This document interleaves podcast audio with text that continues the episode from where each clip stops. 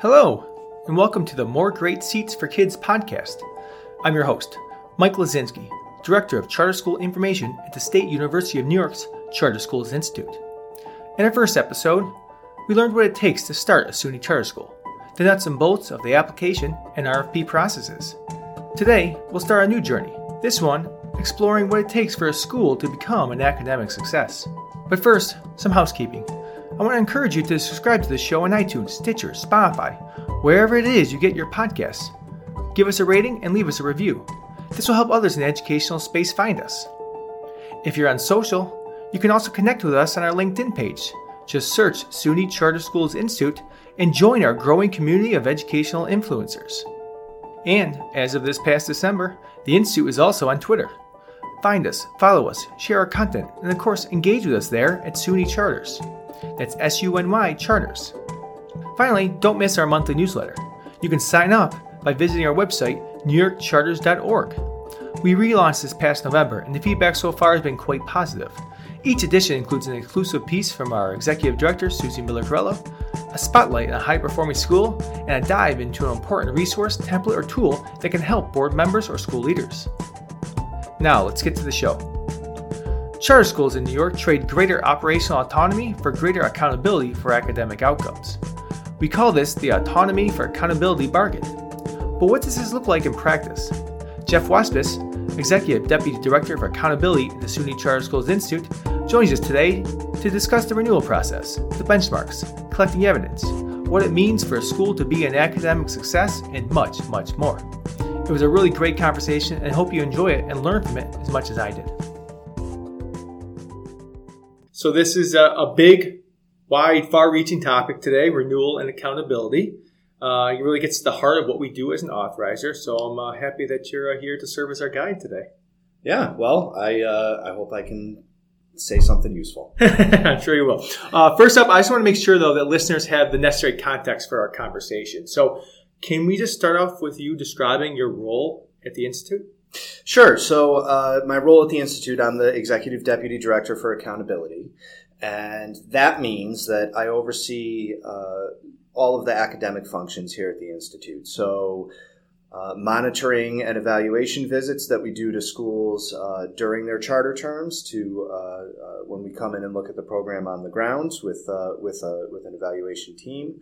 Um, and I also oversee uh, the renewal processes and coordinate that whole process all of that data collection that that leads up to the institute's reporting and making recommendations on school renewal so all of that is to say that I, I, coordinate the school program and accountability teams around those those important functions, the monitoring and evaluation function, and all of the renewal functions um, at the institute, and uh, try to do that in a way that meets the needs of uh, both the Charter Schools Act and that meets the needs of our trustees by way of the standards for renewal that the trustees uh, set forth in the in the benchmarks for renewal and in the trustees policies.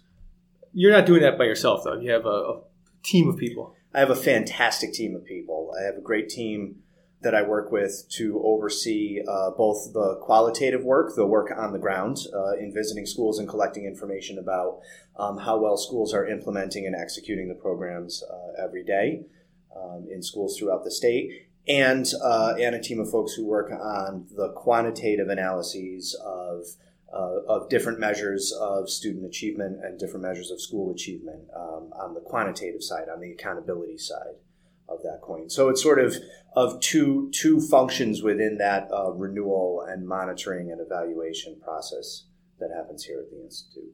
Good. So let's start to explore the, the trustees' policies, the renewal benchmarks, how they intersect, and uh, how they mandate your work. Yeah, that's that's the question that's at the core of the work that I do here and the, the work that the whole team does here at the institute. And you know, that when I say that it's at the core, that what I mean is that that really embodies the the uh, autonomy for accountability bargain here. Um, so it's it's those documents that set forth uh, you know, that set forth the deal where where schools can have certain regulatory freedoms and freedoms from from uh, certain rules that that traditional district schools need to follow in exchange for having a high bar for uh, for performance and for accountability. that bar for performance and accountability is really set forth in the trustees benchmarks. Those those benchmarks that document describes the expectations for renewal. Uh, it's inclusive of standards for accountability um, it's inclusive of standards for the program on the ground um, for a school's organizational viability and for a school's fiscal health and so those those benchmarks really set forth not just the criteria, but the, also the questions that schools need to be able to answer in the in the renewal process, which is to say, is the school an academic success? Is the organization uh, viable? Is the organization fiscally sound? And finally, are the school's plans for the future reasonable, feasible, and achievable? So we have those four quick, uh, those four key questions, um, and those as well as the trustees' policies are available on our website, newyorkcharters.org. If you haven't been there, I want to encourage you to visit. Um, but let's just focus for the sake of this podcast, considering your role, on that first question. Uh, is the school an academic success? What do we mean by that? How do we answer that? So, the Charter Schools Act sets forth uh, language that says that charter schools need to meet or exceed student performance standards that are the same as, as the regents or that are contained in the charter. And so the way the Institute defines from, you know, working from that as its framework, the way the Institute defines an academic success are to set very specific goals around uh, around student achievement. Those goals are embodied in the school's charter, uh, and that part of the charter is called the accountability plan. Um, the accountability plan sets forth sets forth those student achievement goals in academic subjects, and uh, schools can also opt to include additional goals or additional measures um, in that accountability plan that describe more of a mission aligned set of goals and set of measures that would that would also serve to describe describe success at the school. So in addition to accountability plans, the academic team at the institute looks at programs on the grounds. We look at the the functions, the systems that are happening uh, within a school. Um, on a day-to-day basis, and uh, we do these. We do that every so often, either through an account uh, an accountability monitoring visit uh, uh, or an evaluation visit. We also call those, and we do that at, at when its charter is going to expire at, at the at time for renewal. So, in terms of those uh, those goals, then we're looking in terms of just the goals such as absolute proficiency in terms of ELA and math, but we're also going beyond that too, not just the absolute numbers. We're also going in terms of our metrics and looking at how schools perform comparatively to other schools. Yeah, so we uh, that those goals in the accountability plan, we analyze those goals a lot of different ways. So every uh, school that's authorized by SUNY has a set of academic uh, academic goals for, as you mentioned, ELA, mathematics, science, and there's also a goal for there's also a goal for the for the state's Every Student Succeeds Act or ESSA plan. Schools that serve high school grades also have goals for high school graduation and have some sort of goal for what students are going to do beyond their high school experience, whether it's college or career or college and career. The way that the Institute works to determine goal attainment or success on each of those goals is that we, we cut the data apart and look at it a lot of different ways. So, uh, Mike, as you already alluded to, we look at, at success in absolute terms. We look at for instance, the extent to which students who are tested at the school perform at or above proficiency on state exams. We look at the extent to which high school students are taking and passing Regents exams and how the percentage of students who are graduating from high school within four years. So those are those are examples of some of the some of the absolute measures that we use. We also compare some of those performance metrics to things like the local school district, or in the case of elementary and middle schools, um, we use a, a, more complicated statistical analysis called an effect size to compare the performance of schools um, to other schools throughout the state that are demographically similar. The third and important way that we cut those data is that we look at uh, the growth and achievement that schools are able to post from year to year. So it's it's important that all students are able to succeed and achieve, but it's also important that for those schools who are further away from attaining that absolute goal, uh, that they're making progress towards meeting meeting those goals each year. And so so we look at uh, the extent to which schools are able to grow the performance of students year over year. Um, but yeah, those are those are three important ways that that we try to cut the data under under each goal area is to look at absolute measures, comparative measures, and measures of school growth. And I think it's obviously really important considering you know the demographic that the charter schools are serving for the most part, economically disadvantaged. A lot of times, to be able to kind of see that growth that they're actually you know, the students are showing in those schools. Yeah, I, looking at those those quantitative data, those different ways, really helps us to uh, to put those data into context and gives us a better hold on being able to um, to tell the story of a school over time and the fact that we're not just looking at the numbers themselves, but also those qualitative metrics, like you said, to actually go and see how that on the ground uh, program looks. It's a really important part of our work to take those uh, those quantitative data and those measures of achievement and corroborate that information with what we see on the ground as successful uh, parts of the parts of the program. Really derive those parts of the program where that achievement is coming from. And look, the, the other important part of the work that we do, both by way of analyzing those quantitative data and looking at the programs on the ground, is that we really try and act as a critical friend uh, to, to the schools that we authorize, is to say that um, we appreciate the opportunity to provide the feedback uh, to school leaders and to boards, boards that, that oversee our, the schools that we authorize, to say, you know, this is the expectation of the school's performance in terms of uh, in terms of what the trustees have set forth. Here's where we see the program in terms of meeting those expectations, and here are some areas where we see uh, where we see that the, the school can improve in order to continue to make progress towards meeting those towards meeting those expectations. And and, and we hope that our feedback is is useful to schools in that in that continuous improvement process and how we go about actually analyzing those on the ground programs. So we, the focus of the next couple podcasts that we roll out here over the next couple months, we're going to be doing uh, school evaluation visits, you know, looking into that as well as diving deeper into the into those academic benchmarks too. So that's good. Now let's just keep talking renewal though. How do we go about and evaluate and weighing the different qualitative and quantitative metrics? I have to imagine some of these can be circumstance based you know the trustees look at renewal outcomes a couple of different ways. And you know starting a, when a school is brand new um, and when a school is still in its startup phase you know to start to start a school from the ground up is is a really tough job. And you know everybody at the institute uh, really honors the work that that folks do when they decide to take on that that really monumental task. You know from the board members who uh, who volunteer their time to govern and oversee that whole process to you know to school leaders other uh, staff members teachers you know and and everybody who's involved at the school um, in getting it up off the ground.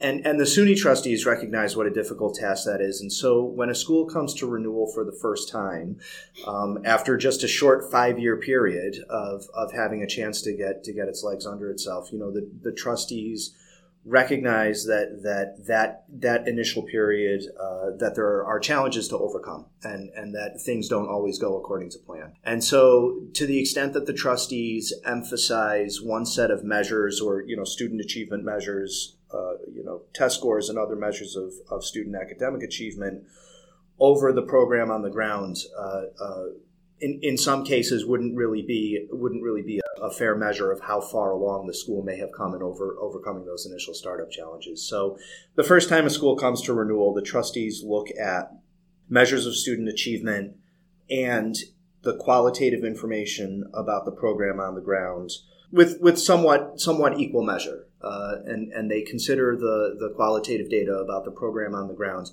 with a little more emphasis than they would in the tenth year or the fifteenth year or even the twentieth year.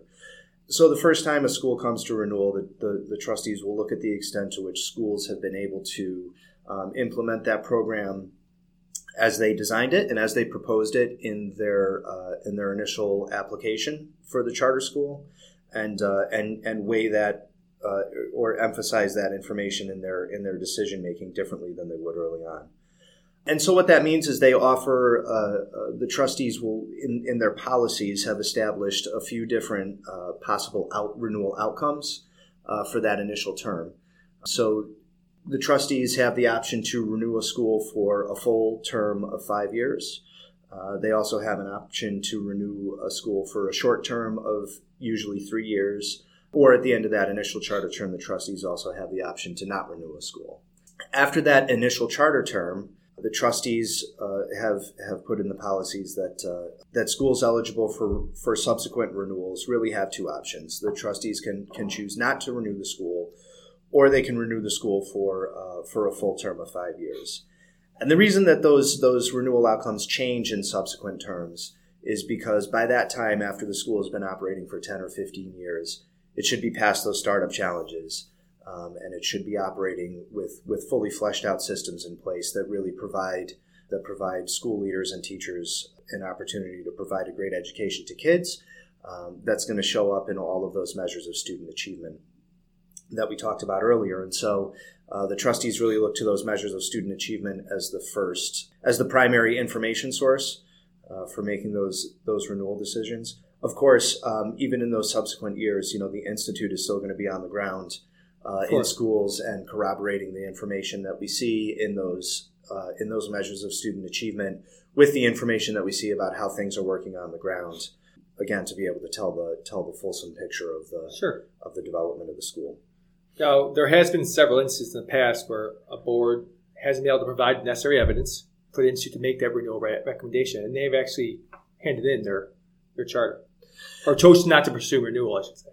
Like I said, we, we really recognize the hard work that goes into establishing and starting up and, and operating a school, and uh, and and we you know we honor that that work by being that critical friend and by being uh, honest and forthright about our analysis of a school program. And when when we work with a school on a, on renewal we see it as our job to uh, take the evidence that the school has presented to us and present that to the trustees in a way that supports a renewal recommendation and when we don't have that evidence We've had several cases in the past where uh, the school board has made a very difficult, deci- very difficult decision, either not to pursue renewal, uh, effectively to turn in the charter uh, at the expiration of the charter term. And that's one of the most difficult decisions you can make. Uh, so, however, they're obviously putting the needs of the students ahead of that. So, so that's to be commended. Such a difficult decision, and absolutely is is to be commended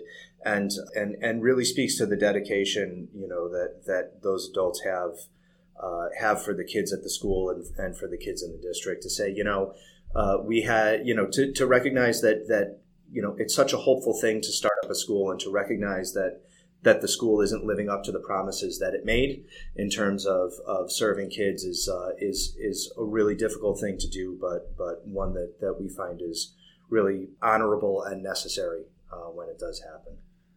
So to finish up, uh, one of the main reasons why we started this podcast uh, was we wanted to turn it into a resource uh, and a guide for our current and uh, prospective charter school leaders. So, what advice, best practice, do you want to share with listeners today when it comes to renewal and accountability? Uh, you know, what what do you want their takeaway to be from this podcast to help them as they as they gear up for the renewal year?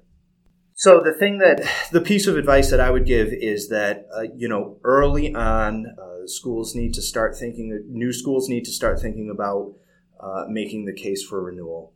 Established schools need to think about you know what's that evidence that we need to collect that tells the entire story of uh, of all of the strengths of our program. And uh, whether it's a new school or it's, it's a it's a school that's been around for a while and has been established for for a few years, you really need to schools really need to uh, think about how they're collecting sorting organizing and then telling the story using that data to demonstrate all the great successes of the school be they academic successes uh, be they you know student character development social emotional learning successes you know successes that that tie into the mission of the school and the reason that that the school was founded in the first place. But really to to think systematically about how to collect that data um, and then turn that data informa- into information and turn that information into the story that uh, that that supports all the great work that that schools are doing for kids across the state and you know so that so that we can use that to uh, to make a good strong case for a positive renewal recommendation to the SUNY yeah, it's a great point. I mean, committee. anecdotes are very powerful. We use them every single day, but then in a day, like you need to be able to kind of showcase, you know, the, those measurables, the data, that you know what you're doing is benefiting all students. So, Jeff, thank you very much for joining us here today. Thanks, Mike. It was a lot of fun.